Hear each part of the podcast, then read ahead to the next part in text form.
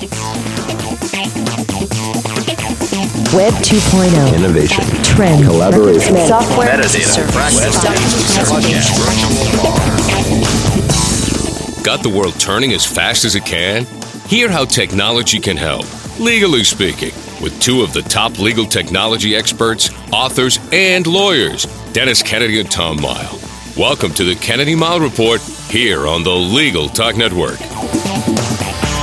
And welcome back to the Kennedy Mighell Report podcast. I'm Dennis Kennedy in St. Louis. And I'm Tom Mighell in Dallas. And back with us for our second episode is our guest co host, legal technology maven, Adriana Linares. Welcome back, Adriana. Thanks, Dennis. Thanks for um, letting me back a second time. What's it going to take to go three in a row? Well, we'll see how we get through the second one. in, in, in, this episode, we plan to talk all things tech show. ABA Tech Show, that is. Uh, the Legal Technology Conference that the three of us just got back from uh, was in Chicago last week. By all accounts, we all had a great time. Uh, everybody that we uh, talked to had a great time. And if you weren't there, you really missed out on it. Uh, what we'll do today is share our biggest takeaways. I think Dennis will talk about uh, the keynote, the end of lawyers and, and legal technology. Adriana will veer sharply off the technology course to a related important matter of socializing at conferences, and I'll veer us back partially onto uh, the legal technology front by talking about social networking. Uh, we'll then finish up with our parting shots. That one tip, website, or observation that you can immediately use the minute this podcast is over. Uh, before we get started, though, how about we take a minute or two and talk about our reactions to Tech Show as a conference itself? Dennis, your thoughts?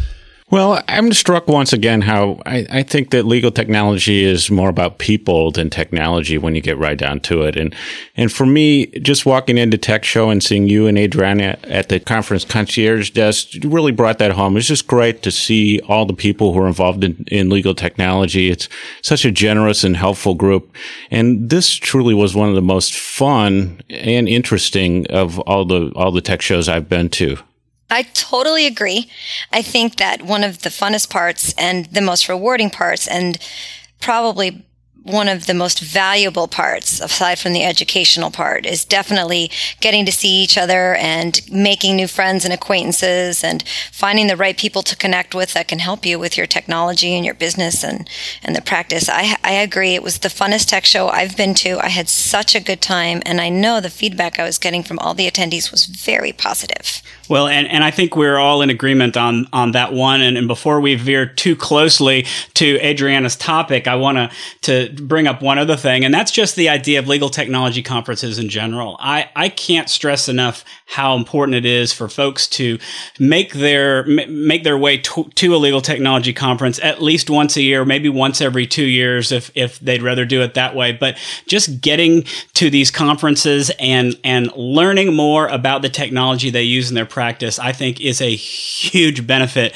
uh, to all lawyers, and I and I wish more folks would do it. it just to watch the, the people who came out uh, to Tech Show this year uh, appreciate and benefit from the stuff that they were learning really was gratifying and, and really did sell the notion behind legal technology conferences. Tom, real quick, I was sitting outside of breakfast one day on the 24th floor with, with Larry Smith, who's the director of the law practice management section of the ABA. And one of the attendees came out and stood in front of us and said, I just wanted to tell you that I have calculated how much money I have saved in the mistakes I was going to make technically from the people that I've met and the sessions that I've attended. And it's at least $5,000 so far. Coming to this conference has been an absolute godsend to my law firm's technology budget. Well, there you have it. And and while it. and while we're on the subject of uh, saving money through technology, let's transition over into topic number one. Dennis, tell us uh, what your one big takeaway was from Tech Show this year. Well, I think the one big takeaway for me had to be what I was looking most forward to when I went to the conference, which was Richard Susskind's keynote. Susskind is the author of a book called The End of Lawyers with a question mark, a very important question mark at the end of that. And he's from the UK and has uh, been a subject of interest for a lot of people in the US for a long time because of his forward thinking uh, about the, the practice of law. So what he talked about was related to the book. And in simplest terms, he sees two big trends pushing us forward and changing the legal profession substantially. The first is information technology, and that largely means the internet. The second is a trend that he calls commoditization. You can think of it as a movement from custom legal work to standardized legal work. And he sees those two things pushing the profession forward. The economy, the current economic turmoil may accelerate that that uh, those two trends. And as a result, will be something that I don't know. We tend to call Law 2.0, but sort of the next generation of legal technology, but largely based on technology and what he refers to as disruptive technologies, which he talked about. There's a big reaction positive reaction, I think. Uh, it's a thought provoking approach, and, and the reaction was really interesting both in the session and people talking about it afterwards. My takeaway from it, though, is that it, it focuses again on the why we're doing technology. I, I think that we tend to to think too much about the hows and the what are we going to do, but I think this takes us back to the why are we doing things and sort of into the realm of strategy. I know Tom that you had the chance to to talk to Susskind uh, a couple of times outside the conference. What were your reactions to to his uh, presentation? Well, you know, I, I thought it was really interesting. Uh, you, you, talk about uh, his his use of the idea of disruptive technologies, and uh, I noticed that there were uh, one or two blog posts uh, from folks who actually didn't attend Tech Show, but but found that they could still be critical of the, of the keynote from afar, and they had made the point that, that that that it was wrong or that there was something wrong with Susskind talking about the idea of social networks and collaborative communities as being a disruptive technology for the law. Uh, how how lawyers will be using social networks more often, and and how even clients will use closed communities uh, of clients where they share information with each other, not necessarily with the lawyer involved, and that this has a great potential on, on both sides, just the whole social networking component to vastly change the law. And I, I think there is something to that. I think when you've got as many lawyers on, on Facebook and LinkedIn as you do now, you have lawyers who recognize the value of these networks. And, and I think that we've just begun to see the beginning of that type of disruptive technology that Susskind's talking about. Adriana, I, I, I want to ask you this question because he talked about how the automation of legal processes could lead to commoditization uh, of the law to where it, it, becomes easy for folks to get what they need in, in prepackaged chunks. Do you find when you're working with lawyers that they're looking for ways to do that, to automate their legal processes? And what do you think about it? No, they're they're not looking for that. Are you? I hate to go back to my usual soapbox about how attorneys really aren't as advanced as someone like Susskind might give to the community as a whole. I think that there are certainly a few that float to the top and think about automating their technology and figuring out how to use more of the web services that are available and are trying to use the social networking outlets for more. But you know, in on the streets and in the offices it, as a whole it's just not that way. I mean the average lawyer today still practices law the exact same way he did 10 years ago the exact same way his law school taught him to.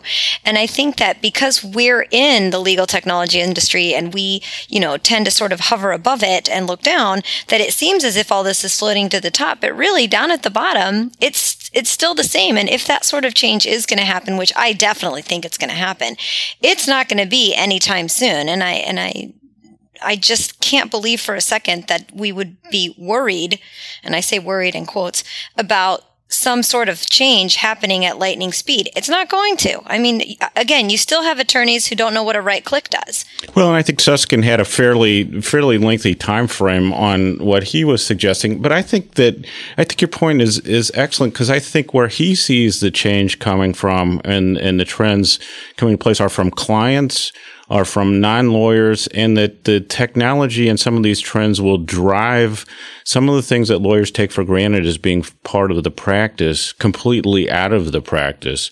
I mean, in a way, I, I think that Tom is in one of the most disruptive areas uh, there is, which is electronic discovery, where I think we'll see potentially over time big chunks of electronic discovery not be done by lawyers; they'll be done by um, these non-lawyer companies. I think that's probably true. Let's let's veer off for a second and hit our second topic. Veer off from the idea of legal technology and talk about. Uh, really the social side of Tech Show and why that's important, uh, as important as probably the education. Adriana, tell us about that. I would be happy to, because that's, of course, one of my favorite aspects of legal technology, and not just for Tech Show, but I always say that when you have problems and issues with technology in a law firm, if you're doing an implementation or a rollout, the problems tend to be very social and cultural, and they aren't usually technical. So for me, being a part of Tech Show has been really special over the past few years because I've gotten to participate pretty heavily in the conference concierge and in the Taste of Tech Show dinners, which I'll just describe very quickly for those of you who have not attended Tech Show. A few years ago, we decided to install a booth in the middle of all the cross paths for everyone that's going from session to session and from meeting to plenary to vendor booths. And in the middle of all the hubbub is this round booth. It's donut shaped where all of the experts and speakers that come to talk at Tech Show volunteer to hang out and interact with the attendees. Also at the conference concierge, we have the dinner signups for the Taste of Tech show where again, our speakers take one night out of their weekend in Chicago and offer to host out a dinner group. Everybody goes Dutch. Don't get excited thinking you're getting a free dinner out of this. You still got to buy yourself a dinner in Chicago, but it's absolutely worth it because it turns out to be a couple of hours of I, almost free consulting and advice with some of the nation's you know, best legal technologists. So it's one of my favorite things. And, and, and the point, and let me go back and mention one more thing about the conference concierge. We designed it so that when you show up at Tech Show next year, and you, you, you walk up and you say, you know, my law firm sent me here to learn about document management systems, and I am totally lost. Where do I go? What do I do? You come to one of us and we say, Perfect. Here are the sessions that you need to attend. We circle the sessions you need to attend. And we also circle the vendors who are document management vendors in the um, document management program vendors in the vendor hall. And then if there's a dinner with a couple of experts or one or two that happen to be experts on document management system implementation and choosing them, then you know, we let you know that those are the ones you should sign up for. That's a real example that happened time and time again last week. People walked away and they were absolutely thrilled to have some guidance so that they could really go back to their office without being completely clueless or have wasted a lot of time trying to figure out where to go and who to meet. Well, I think that's one of the, the unique things about tech show is, is to make those connections for people in, in the way that um, there are avenues to do that. Because I, I, you know, the the thing I enjoy most about tech show is putting, you know, sort of almost matchmaking in the technology sense of saying, hey, somebody has a question about this, and and the speakers and everybody are so approachable that you can say, oh, you want to learn about document management? Here's who you need to talk to, and let me make that introduction. So I think there's a lot of that type of connecting going on, which is just tremendous learning opportunity. And the other thing I liked in terms of social at Tech Show this year was was the whole Twitter phenomenon of how you would uh, get the chance to meet bloggers and people on Twitter that you had read their stuff and, and get to meet them in, in, in real life. And uh, one of my favorite things was at the uh, Beer and Blogger uh, event where these different Twitterers would uh, come up to each other and go, Oh my God, you're a legal typist or oh my God, you're Econ Writer Five, and, and, they kind of put a face uh, and you know and a, a, person to somebody who they had enjoyed reading all this time. Well, and you know, I, at the risk of becoming a mutual admiration society here, I, will agree with with the, both of you that uh, that I think that the social aspect of, of something like Tech Show sometimes far outweighs a lot of the, the education that you'll find. I've been to so many conferences where the only um, the only contact I'll have with the speakers will be for the five minutes after the session is over with when I can try and sneak in a quick question. Uh, one thing that I like about a, a show like Tech Show is that the speakers make themselves available not only at the dinners, but also behind the concierge booth, also in the hallways. You know, they, the, the old statement that uh, sometimes the best conversations in at conferences is take takes place out in the hallways, and at Tech Show, I think that is certainly true. And I think that uh, that that that's one of the things that sets Tech Show apart from the rest is just the ability to get one on one with these individuals. I, I won't hammer the point home any further because I think you all have covered it well. Instead, I think we'll get to our third topic. But before we do that, let's take a quick break with a few words from the Legal Talk Network.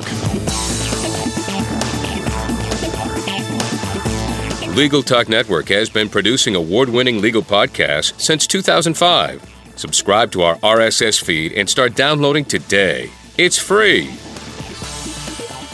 Don't miss out on the latest and new media marketing opportunities for your firm. Contact Deb Kernan at 781 551 9960 and learn all about the Web 2.0 revolution.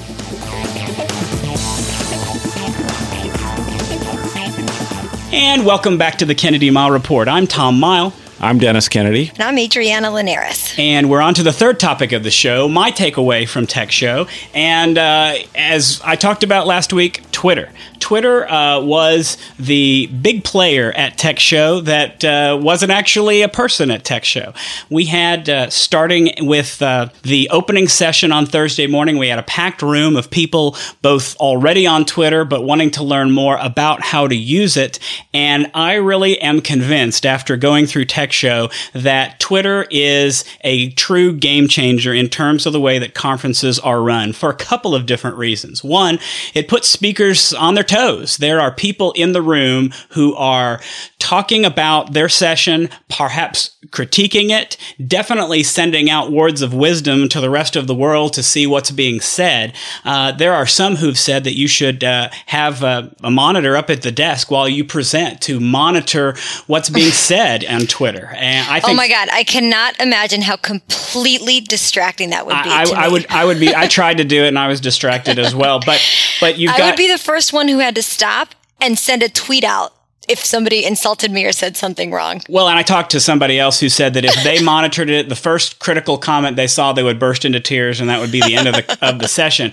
Um, but uh, but but think about it in terms of how the rest of the world receives information about the conference. Uh, they are getting uh, real time information about what's going on, and and one, it's it's it's great marketing for the conference. It gets people interested in it, but it also sparks a conversation beyond the conference, which I think is really what is so interesting. There was one individual at, at Tech Show who wasn't actually at Tech Show, but uh, this individual was taking every opportunity to uh, to send out tweets about the things that he was reading from Tech Show and offering his expertise and his uh, his articles and and things that he's done on those particular areas. I thought it was a brilliant move on his part to help market himself and to help demonstrate his expertise and give a little bit back to the Tech Show audience. Uh, I think that, that that Twitter really has a, a hold on conferences that we're probably not haven't seen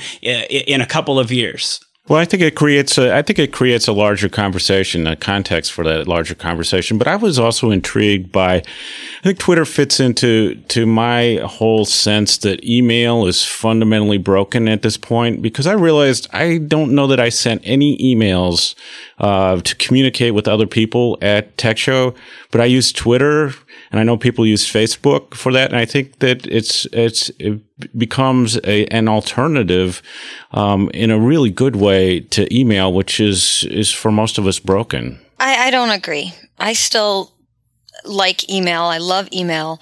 I have a hard time sometimes with Twitter.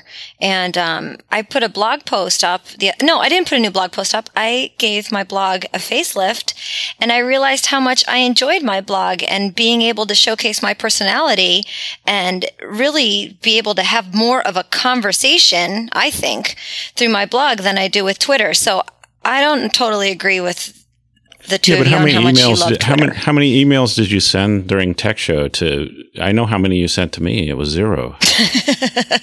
Maybe I didn't have anything to say to you, Dennis. Well, and, and I think the point is, I, I, I am I am no Twitter fanboy. I know that there are a lot of Twitter fanboys out there who will probably send some some hate mail to me when I say this, but Twitter's not for everyone, and it's not for everything. And I think that the three of us uh, are probably on the restraint side of using Twitter about when is the best time to use it. And and I agree that I don't have the time every day to sit in front of Twitter and monitor it to watch what's going on. And, and, and frankly, I have trouble seeing when people uh, who do have time to do that. But for the purpose of a conference, for the purpose of keeping a conversation going, what's been interesting has been to follow the tech show conversation since tech show ended. There have been people who and that's that's been amazing. That's right. That the the the continuing Tech Show conversation has been amazing. Even a week or so later, how that.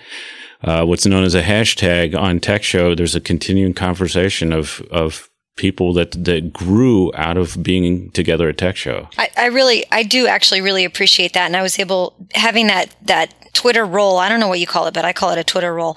After the show, when I was so involved in the show, to be able to go back and see what people were saying and hit the links and, and all that, it, it that has been quite valuable, and I do appreciate that very much. And again, we end up agreed. Uh, we we asked for comments. Uh, we asked for comments uh, for from our audience, and we actually got one. Adriana on Twitter uh, from one of our listeners, Kevin Thompson. I know Kevin well. Kevin's at Cyber Law Central, and his comment is next year, I'd like to see more presentations that show someone how to take the disparate nuggets, practice management software, time and billing, etc., and turn it into a practical solution. I've seen many lawyers spending too much time researching options versus actually practicing law. I'll make one quick comment and then let the rest of you talk about it. I, I agree that, that lawyers spend too much time researching options for technology, but that goes into the argument of why go to tech show in the first place. It's it's a one stop shopping to be able to take those disparate nuggets and turn it into a practical solution. So maybe we're not maybe tech show's not doing the best job of of, of accomplishing that goal. What do y'all think? Well, I think that what he's talking about really is the need for personal attention. I mean, it's really difficult in any conference, and we all know this as a speaker, to pitch what you're presenting to a common denominator of any kind. So I think the real solution and, and the learning I would take f- from that, and and I'll make this point for Adriana uh, so she doesn't have to make it herself, is that this is where the, the true value of the consultants come in and getting a little bit of time to kind of get you focused and, and point you in the right direction really makes sense. I mean, I, I think a general presentation can only take you so far, but then you got to narrow down. And there does come a point where you're you are spinning your wheels and doing too much research, and you need some help. And I'll just say, I think that it's a it's a great comment, and we'll move it over to Debbie Foster, the chair of the 2010 Tech Show, and see if maybe there's some way we could put a track together that actually does that that A to Z soup to nuts experience. But like one of you said, it's hard to do that for everybody, and it's also very hard to get that done in in one hour, which is the length of most of our presentations at Tech Show. So. And now it's time for our parting shots. That one tip, website, or observation that you can use the second this podcast ends. Dennis, take it away. Well, I'm very tempted to to go with what was my best tech tip of the whole conference from Kevin O'Keefe, which is the Brooks Brothers non-iron shirts he was wearing. I'm going to instead go to encryption. Uh, in one of our, our, sessions, Tom and I talked about confidentiality and the interplay between confidentiality obligations and encryption, and how encryption technology may be a solution to some of lawyers' confidentiality issues. Well, it's difficult to point to lawyers using encryption or how best to use it. It's still a, a kind of complicated, difficult uh, topic. But I, I'm going to suggest that people go out and and use and download and start to use a free program, and free in the best sense of the term, called TrueCrypt. T R U E C R Y P T, and it's a free encryption software program. You can use it on hard drives, USB drives, uh, other things, and just start playing with it because I think lawyers are going to need to take the lead on encryption, and it does have an important interplay with with confidentiality obligations. Adriana. Two very quick things. I mentioned that most attorneys don't know about the right click, and I'll just say this because I always say this when I'm training. The right click has one function for the most part, and it's to give you menus. So um, if you're ever looking for something or trying to do something with a program, an application, a feature, or anything, just try the right click and you'll see that you get contextual menus that give you options based on what you right clicked on. Then my actual parting shot is if you haven't yet gone out and created your LinkedIn profile, you need to do that today and maybe grab a couple of others, Twitter, Avvo, Facebook, any of the other social media sites out there and uh, start connecting with people. You can start with LinkedIn and connect to Dennis and Tom and I. And my parting shot, Absolutely. my parting shot comes from a, uh, a site that was featured at 60 Sites in 60 Minutes at Tech Show, but it's uh, more in terms of the, the rise of it, sort of a new phenomenon I'm seeing on the web, and that is preserving your information or your digital assets once you've passed on. There used to be some kind of creepy websites that would notify people by email when you had died, uh, but this these sites serve a far more beneficial purpose. The one that was mentioned at 60 Sites is called iGoodbye. That's a letter I goodbye.com and it allows you to it serves as a digital vault for all of your important documents, wills, trusts, um, those documents that you need to have protected until uh, until the time that they need to be acted upon after your death. Uh, one that I found that was actually more interesting is a site called Legacy Locker. LegacyLocker.com allows you to maintain a listing of all of the accounts you have, your Gmail accounts, your social networking, all of your what they call digital assets, because those are assets just as well as the physical assets you have around your house and in your bank accounts, and they need to be dealt with too. So uh, maybe a little morbid ending to our show today, but uh, definitely important things to think about. So that wraps it up for this edition of the Kennedy Mighell Report. Links to the topics we discussed today, as well as how to follow us on our blogs or on Twitter, are available on our show notes wiki. That wiki isn't set up as of today, but you can find the link on the Legal Talk Network page. If you like what you hear, please subscribe to our podcast at the Legal Talk Network site or in iTunes. And if you have questions or suggestions for upcoming topics, please email us at tkmreport at gmail.com. So until the next podcast, I'm Tom Mighell. I'm Adriana Linares. And I'm Dennis Kennedy, and you've been listening to the Kennedy Mighell Report. See you next time.